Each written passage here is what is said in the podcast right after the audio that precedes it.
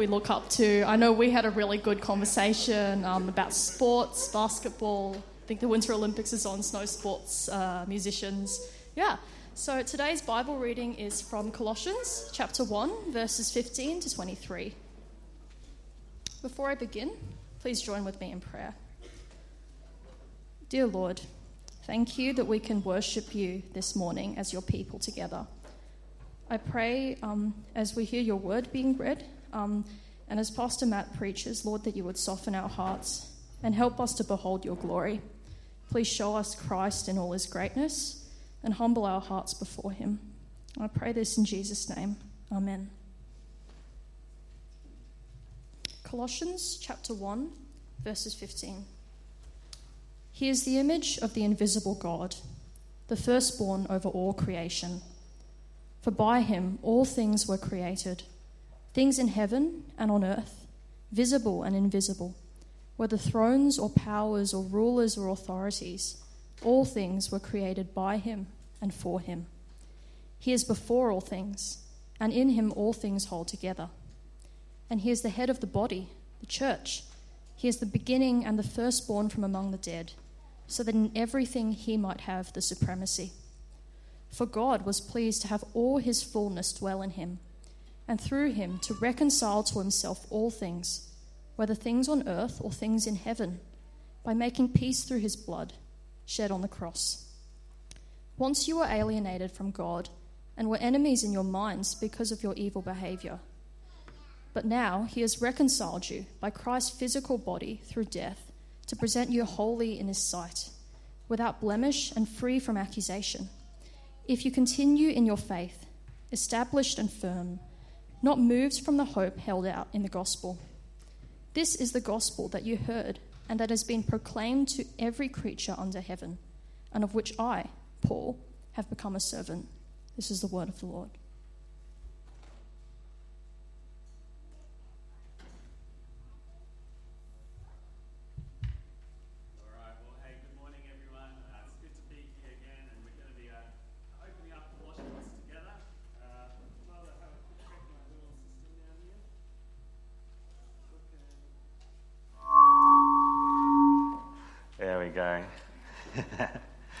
That's a good morning alarm to everyone. Hey, um, we're going to be uh, continuing on in our series looking at Colossians. Now, hey, if you haven't got one of our little Colossians booklets that goes along with this series, there are some more just down that back table there. Hey, feel free to jump up, grab one, grab a pen if you like to take notes, because there's actually room in there to take some notes. Uh, and we're going to be having a look at this series on the boundless treasures that we find in Christ. But Hey, um, I don't know about you, the kind of discussion that you had going there about uh, someone that you're a real fan of. Uh, you know, I think there's been some real good, robust discussion that's been going around uh, around the sports media world lately. Uh, if you know, the Australian Open just concluded last Sunday. A classic match, right? Uh, Daniil Medvedev versus Rafael Nadal. Uh, did, did anyone actually watch to the end? Anyone stay? A few people. Okay. Oh, well, almost, almost. Yeah. I'm probably like maybe some of you. I watched like the first two sets, and man, Nadal's getting smashed. Uh, he looked like he had no hope. Uh, switched off. Even even my wife, who's a huge Nadal fan, had pretty much given up. Uh, and lo and behold, the man climbed Mount Everest, and he managed to come back and win. Extraordinary. 35 years of age, playing out a five-set, five-hour match. Well, hey, that's sort of ignited this uh, whole debate at the moment about uh, who actually is the best. Now, Nadal uh, just went up, he just uh, uh, came up, and he's become uh, a step ahead of everyone else. So he's now on Grand Slam number 21. But of course, who are those other two guys? Yeah, Roger Federer and Novak Djokovic. Okay, quick poll who is the best? Okay, who's going to say Nadal? Okay, right, handful. Uh, Roger Federer. Ooh, okay, okay, getting a few more. Okay, Novak Djokovic. Oh man, everyone's everyone's bowed out of the Djokovic bandwagon, haven't they, Mister uh, Anti-vaxxer? All right, okay. Uh, well, hey, you know, I reckon the debate will rage on, uh, and who knows what's going to come next? Who knows who's going to be the next big thing in tennis? You know, I have to say that uh, one of the things that uh, we love is that we all love a winner, don't we? We all love a winner. We all want to jump onto the bandwagon of the person who's going to be the next big thing because, hey, who wouldn't want to be on the team that's winning all the time? Isn't it when your guy wins, when your girl wins, whoever it is, you feel like you've won, don't you? Well, in church, uh, church this morning, we're going to be learning about someone who was just utterly supreme. So supreme that there's truly, there is no other like him in all of the universe. And it's a reason why you should jump on his bandwagon, not just for your tennis following, but for your life. Now, last week we started looking at this book of Colossians. Uh, Paul the Apostle is writing to a church, a church in Colossae, uh, telling them about how thankful he is for their faith, for their love for each other. And, and it's all because they heard the good news of the gospel and they believed it, and it's, and it's bearing fruit in them, he said. Now, this week, we're going to see that Paul wants to see them not just know the gospel, know their salvation, but then to get really established and founded in the gospel as well, right? He wants them to be firmly convinced that they found something so ultimate, so supreme, that they can rest then from their searching because they have found the ultimate. They found Christ. So, we're going to be picking apart these verses that we had read out for us earlier in verse uh, 15 to 23.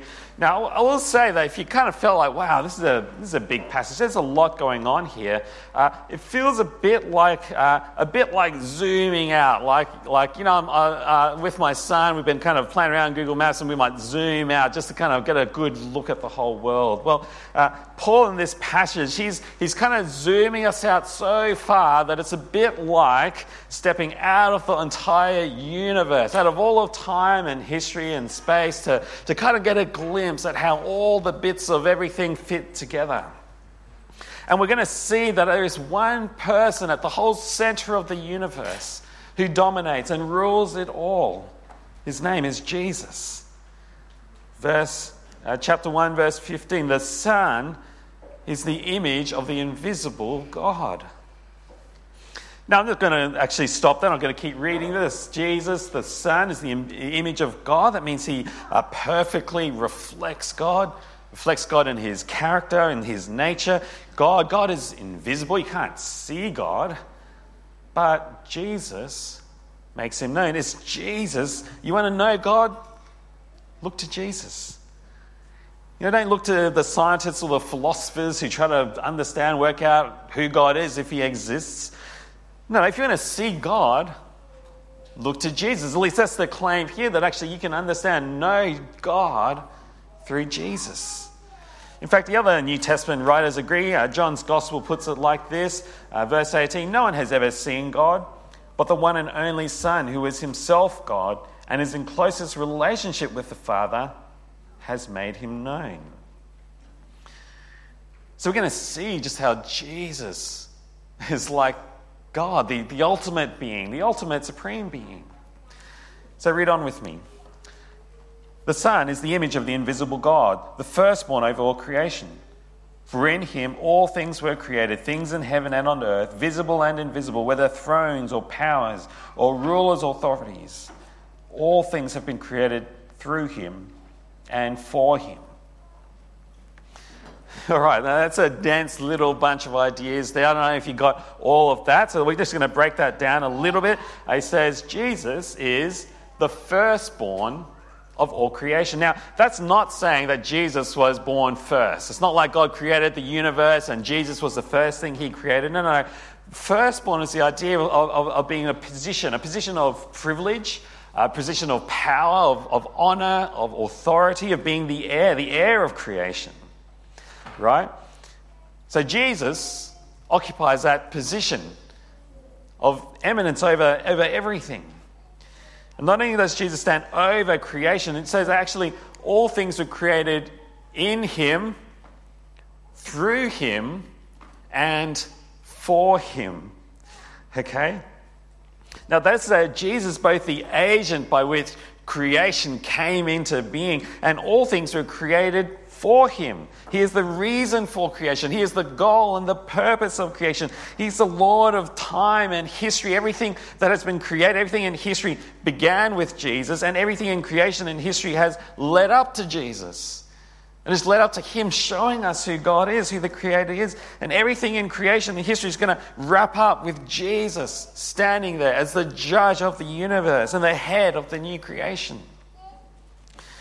And in verse 17, He is before all things, and all things hold together. See, because all creation is made by Him and for Him, and He also holds the whole world in His hands. And as we read on, he is the head of the body, the church, he is the beginning and the firstborn from among the dead, so that in everything he might have the supremacy. Now, this is the kind of thing that's supposed to just blow your minds, all right? That Jesus, he's the head of the creation, he's the head of the church, he's the head of the resurrection of the dead, he's the head of the new creation. What a resume that is, right? You have to kind of sum that up, right? Firstborn, privilege, honor, authority, the agent by which uh, creation was created, the reason for creation, the sustainer of creation, the firstborn over the new humanity, the new creation as well. This is meant to boggle your mind, right? This is a passage that's meant to go, whoa, if this is true, if this is genuinely true, then man, Jesus is more important than anything else in the whole universe. That's what he's saying. The very reason for its existence, its continued existence, the, the destination of creation, like, it tells you exactly where everything is headed, that ultimately is headed towards Jesus' reign and rule over the, the, the universe. He's the Lord of the past, of the present, of the future. In other words, Jesus is supreme over everything, over everything. Do you get that? Like this passage is sort of like this snowball that just kind of keeps going and going and going. It becomes this avalanche until you sit there undeniably understanding that, hey, here's the one who's at the center of everything. He's the Lord over everything visible, invisible, heaven, earth. He's the King, the Lord. He's the Master. He's the architect. He's the sustainer of everything. This is huge. This is mind boggling. It's meant to kind of give shape to everything, to reality, to the world, the universe, creation. You see, there's, something that's true for every single person on earth, and it's everyone's got a worldview. Everyone's got a way by which they understand existence, reality. And uh, it's a certain way of seeing the world, seeing reality, right? Like worldview asks some of those big life questions, right? Some of these questions might be something like this What's the nature of the world around us? Where did it all start and where does it end? Who am I in all of this? And what's wrong with the world? What's the remedy? What's the fix for the world? Now, everyone in existence has some way of understanding the world, understanding themselves, and understanding what's happening around them. You know, to kind of illustrate this a little bit, the atheist has very different answers to those questions to how you would answer that if you're a Christian, if you understood everything that Paul's just written about here in Colossians. Here's a quote from uh, Bertrand Russell, who's a very famous uh, atheist philosopher. I try and read this and try and understand the, the story as, uh, as uh, Bertrand Russell would lay it out, okay? Man is the product of causes which had no prevision of the end they were achieving. That is, his origin, his growth, his hopes and his fears, his loves and his beliefs.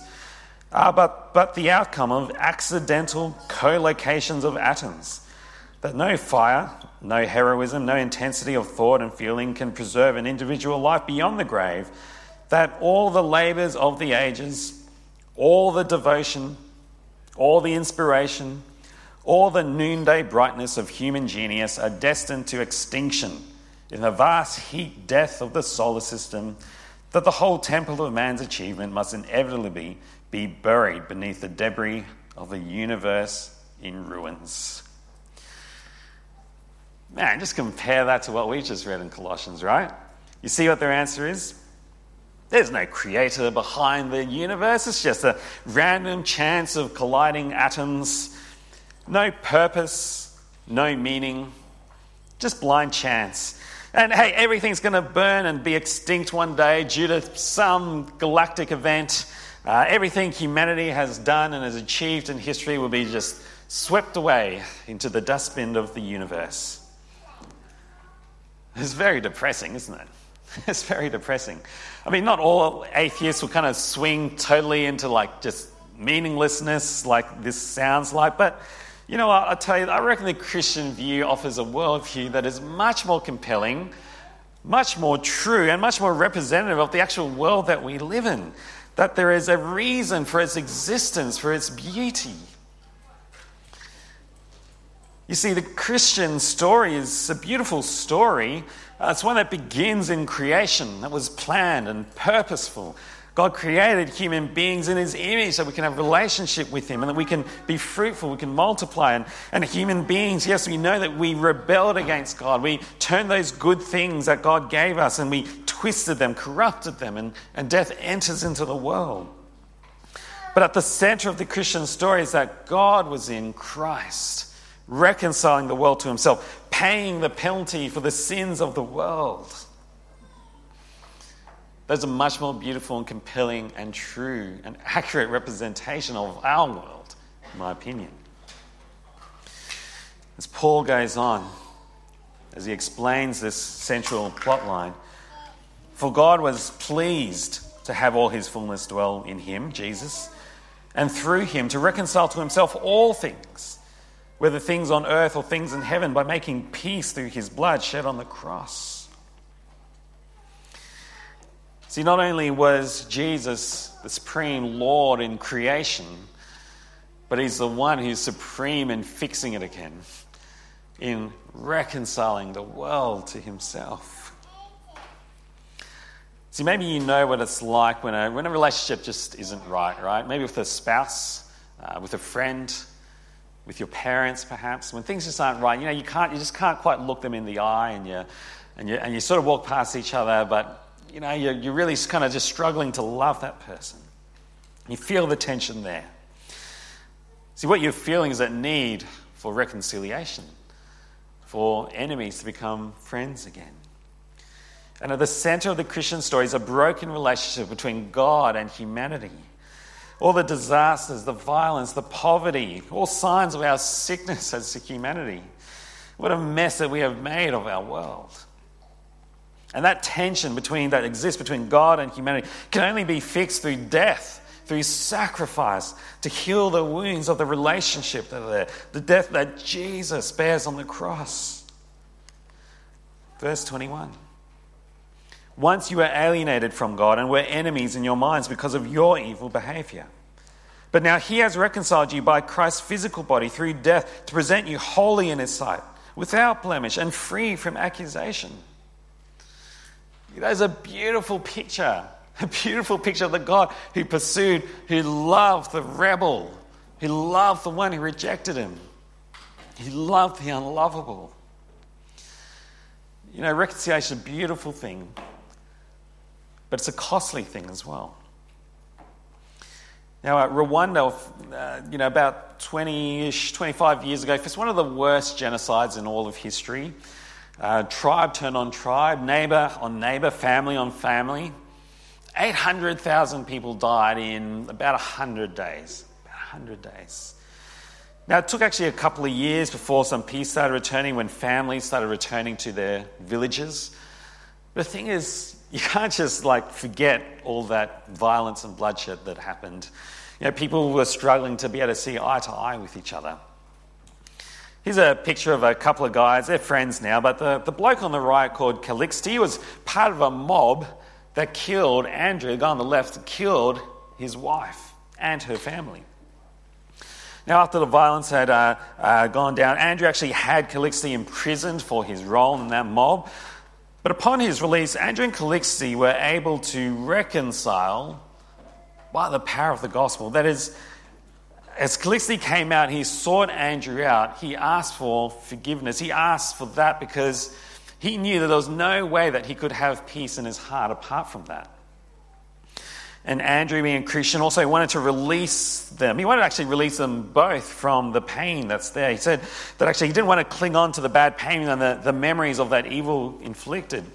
He didn't want to be a prisoner to his anger.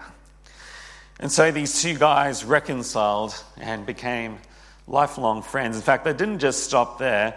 These two guys now run a church together. They run a church together, particularly focused on trying to bring people back together, bring forgiveness and reconciliation together, bringing enemies together. Now, these guys, man, I reckon they understand that what that reconciliation took was immensely costly. Bringing enemies together, sworn enemies, enemies for whom there's been pain and evil done. Friends, this is just a little illustration of what Christ has done for us. Yes, the one who rules the universe has pardoned us, our sin, our rebellion, our evil deeds. He could have but flicked his finger and destroyed us all. And yet he has made us like holy in his sight, without blemish. And you know, these stories like this are extraordinary, but they can only come as a result of, I reckon, a cosmic reconciliation, right? I mean, how can two sworn enemies like these guys be friends again apart from the miraculous work of the gospel in them as they reflect the miraculous work of reconciliation between man and God? You see, we have a meaning, we have a purpose, we have a place in the universe because we were all created through Jesus. And Jesus comes and he redeems us and he ensures that as, as holy, blameless people, we will be able to walk into its final destination, the new heavens and the new earth, as people without blemish. How extraordinary. See, it's not just true, but it's beautiful as well. See, I showed you that picture before. It's actually a picture of uh, the Sistine Chapel uh, there, Michelangelo's most famous work. A beautiful picture of God reaching out and uh, touching Adam. As in some way, uh, that's a picture of, of creation, of creating man in, our, in his image. So there's nothing else that I think truly compares to that, is there? I mean, it's, it's such a beautiful, perfect picture. And even here in Paul's high flying poem or hymn, whatever it is about Christ, it's there. It's meant to make us realize what we've got in Christ. You see, the thing is, this Colossian church, they know Jesus. They've accepted Jesus. But Paul wants them to know exactly just how great a treasure they do have in Christ.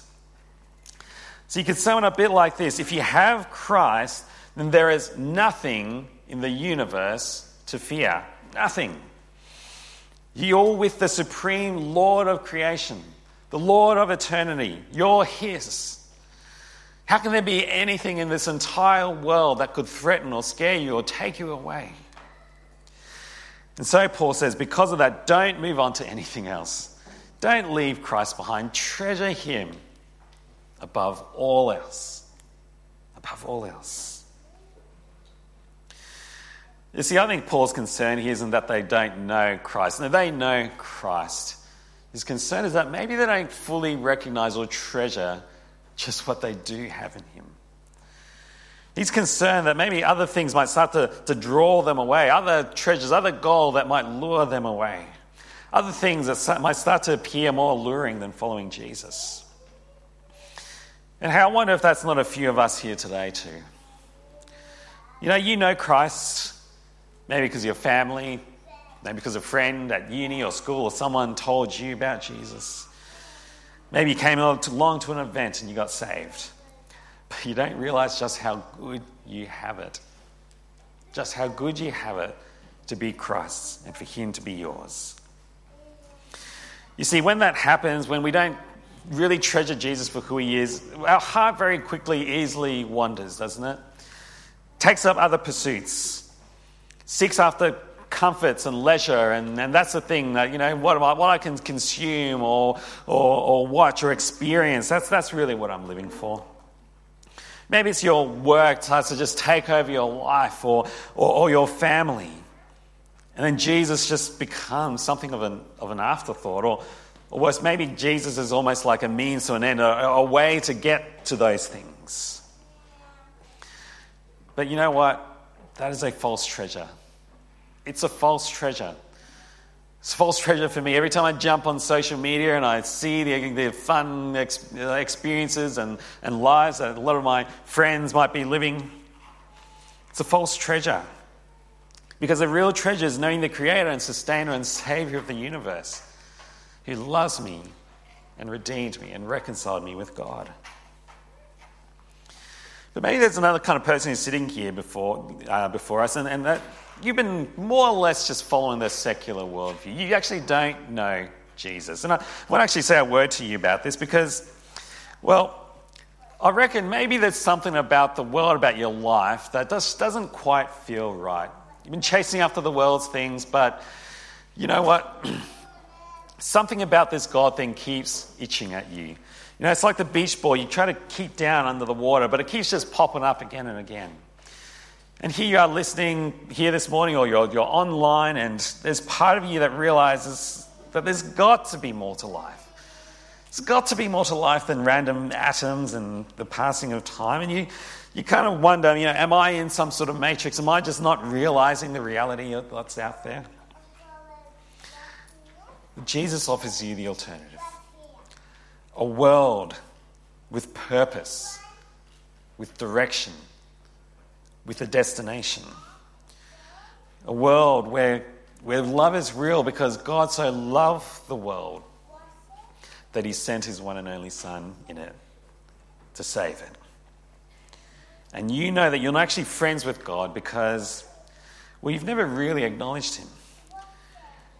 Well, friend, Jesus is in one who rules the universe. You see, it might just be the time to jump onto that bandwagon because he is the Lord, the King, the Master Sustainer, the Architect. He is all of that. The one who would judge the living and the dead, and the one who offers forgiveness to anyone who would turn to him. See, church, I hope that that person of and his work of Jesus Christ, I hope that it's the center of your life. He's the center of the universe and he rules it. And I hope it's something that you love, that you treasure, that you will never, ever move from. And that this year would be a year in which you get to know him and to love him more. Why don't we pray together? Gracious Heavenly Father, we thank you for your scripture that teaches us that molds us. It helps us to know the Jesus who entered into our, world, who, who's the perfect image of yours, that we can know you, that we can know the Creator who made the world, who sustains it, and the one who reconciles it and will bring us home to be with you forever. Father, we pray for those of us who we know in our hearts that we do not have Jesus at the center of it. Father, will you help us to repent, to turn to Him? To make Jesus our Lord, that we would make commitments this year that keep him as our Lord and our Savior and at the center of our lives. Father, we pray for the one who doesn't yet know him, that they might recognize the truth, the truth of the reality that Jesus brought to bear when he made the world and when he came to save it. And we pray, Lord, that we would each bow the knee to him and we would accept his offer of forgiveness, that we might indeed know you, the creator and the universe of the universe. We pray all this in Jesus' name. Amen.